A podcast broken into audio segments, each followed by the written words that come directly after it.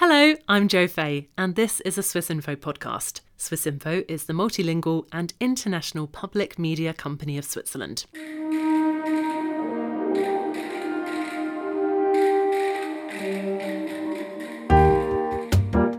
Welcome to our last episode on the science scene in Davos.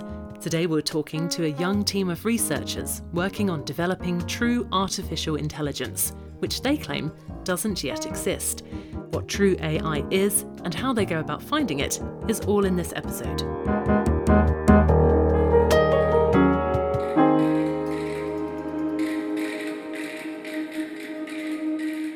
In case you're wondering, the script for this podcast was definitely not written by an AI chatbot. But do you think you would have spotted it if it was? Systems like ChatGPT generate remarkably human like results, but how intelligent are they really? Last winter, our science journalists Sarah Ibrahim and Michele Andina visited Lab 42 in Davos. The experts there want to better understand the fundamentals of human intelligence. They're convinced that decoding the human brain is the key to developing AI and help humanity solve big issues like the climate crisis or finding cancer treatments. Over to Sarah. How good is artificial intelligence today? Will AI soon replace human intelligence? Wir sagen, richtige künstliche Intelligenz gibt es noch gar nicht. Real artificial intelligence doesn't even exist yet. A system that thinks and acts like us simply doesn't exist. And that's where our research goes. That was Daniela Suter, Chief Operating Officer from Lab 42. The Davos based laboratory is looking for new approaches to AI. Instead of focusing on deep learning, Lab 42 tries to understand the principles of human intelligence. Hello, Jürgen. We met the Lab 42 team at a gala dinner in Zurich. Nice to meet you. I don't have Wir observieren Gaming-Verhalten. We observe gaming behaviour of talents all over the world. This is Pascal Kaufmann, Lab 42 CEO and founder. Und Leute, die in Spielen ganz, ganz hoch rangieren. We contact people who rank very high in ranking lists, or people from talent competitions, high IQ societies, or people who have good degrees, so called artificial intelligence enthusiasts.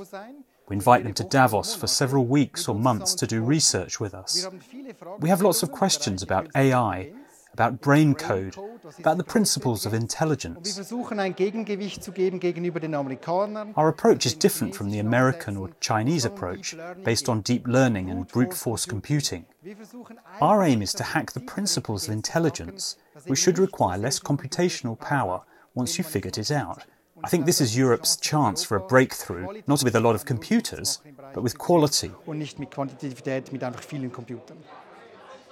Wir möchten die Prinzipien der menschlichen Intelligenz verstehen. We want to understand the principles of human intelligence and then recreate them in an artificial system. We believe there are many intelligent people out there, each with a piece of the puzzle to understand this. We would like to bring them together in order to take this step together. Um gemeinsam diesen Schritt zu gehen. Wir haben äh, über 110 Currently, we have over 110 teams from all over the world who want to achieve a world record in AI.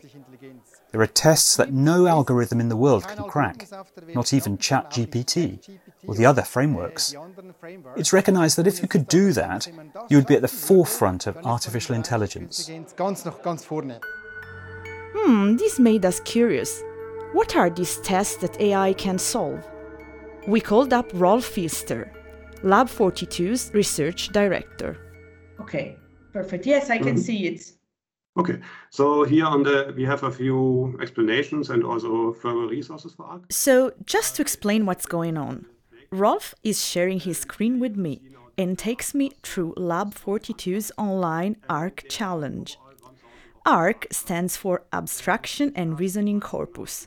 The challenge consists of tasks for both humans and AI to solve.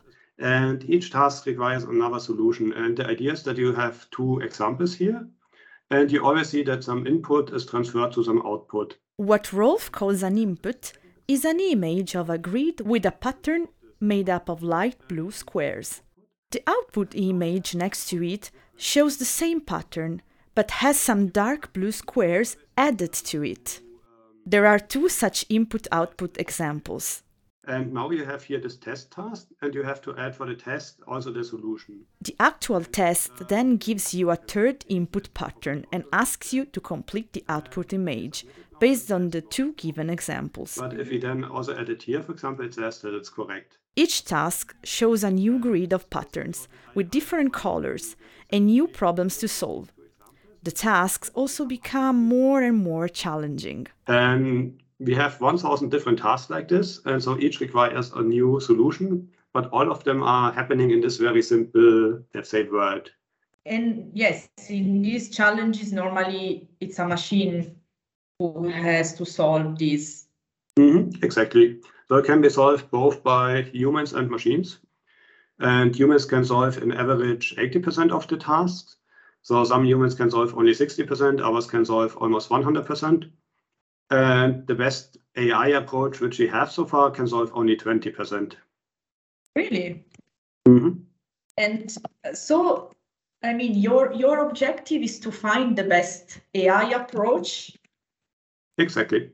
The idea is that if we are able to develop an AI system which is able to abstract and generalize, for example, that it's able to understand research papers and by that then come up with good ideas on its own. And it says, for example, hey, how about creating this protein and checking out whether it works or not for, uh, for example, healing a disease or so on. And there's already a bit of progress in that area. But I believe if we are able to develop some AI which has some understanding of the world, then there can be much more progress. Because at the moment, AI cannot generalize, can just perform some tasks, but it's hard to ask to an AI to generalize, right? Mm.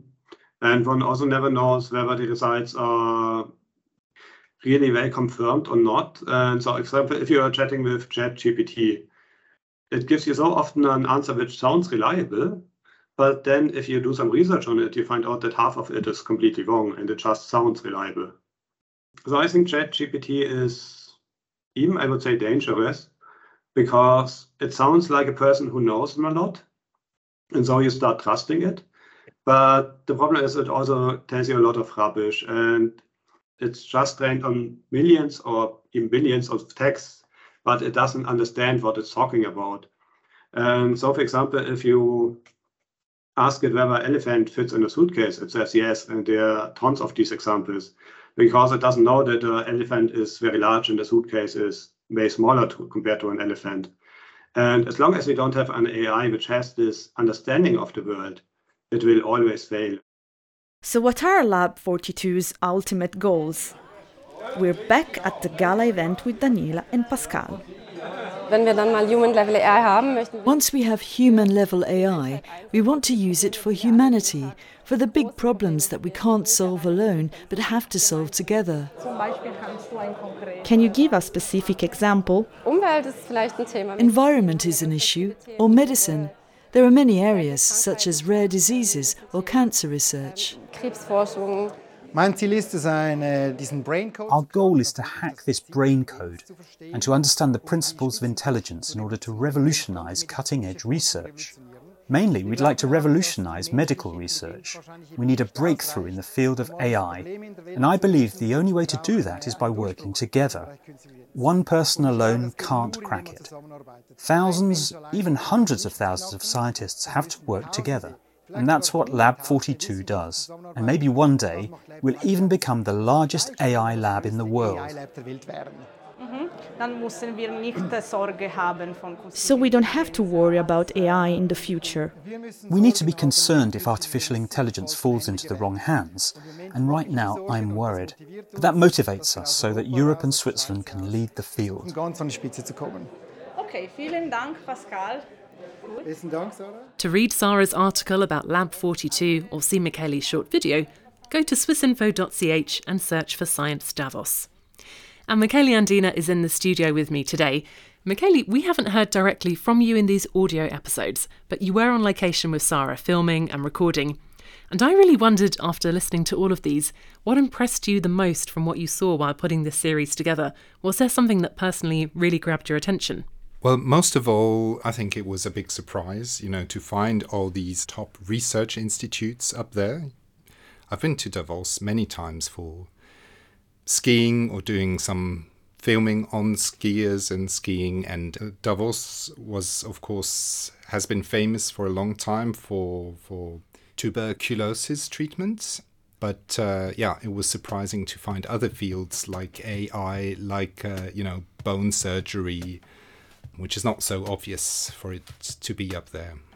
No, not at all. And that was something that really surprised me, actually, because I've visited Davos a few times and read a lot about its history in terms of medical treatments. But for this to be a place that is at the forefront of technology and research into these fields like AI and so on was really unexpected for me, I must say. So, thank you, Michele. Uh, it's been great learning about all of these fascinating areas of research right here in Switzerland. This was our final episode about science in Davos. We'll continue bringing you selected Swissinfo audio on this channel, and we'll be back soon with more science with a Swiss connection.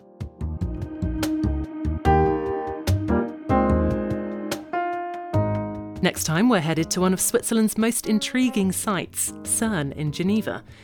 The European Organisation for Nuclear Research is home to the Large Hadron Collider, a 27 kilometre underground ring on the border between France and Switzerland. It's built for smashing particles. Now, scientists at CERN are working on a new collider that will be much, much bigger. This episode was recorded and edited by our science and video journalist Michele Andina. For more content, visit our website, swissinfo.ch. I'm Joe Fay. Thanks for listening.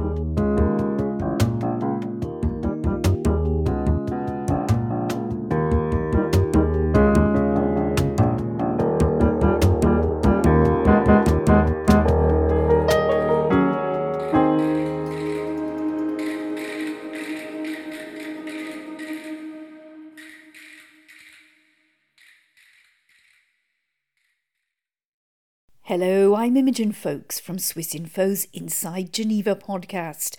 On February 24th, 2022, Russia attacked Ukraine. The invasion caused Europe's largest refugee crisis since World War II, and during the year long conflict, tens of thousands, possibly hundreds of thousands of people, soldiers and civilians, have been killed. Over the past year, a number of episodes of Inside Geneva have looked at the heavy humanitarian toll of the war and its wider implications for the world. We've been joined by historians and international human rights experts to ask about the background to the invasion. We've talked to major UN aid agencies about how the war in Ukraine is impacting other humanitarian crises and we've asked if sanctions or war crimes investigations can stop or at least limit this conflict. If you're particularly concerned by the war in Ukraine, do listen to these episodes. You can find Inside Geneva free to listen on Apple Podcasts, Spotify, Google, and all your usual podcast apps.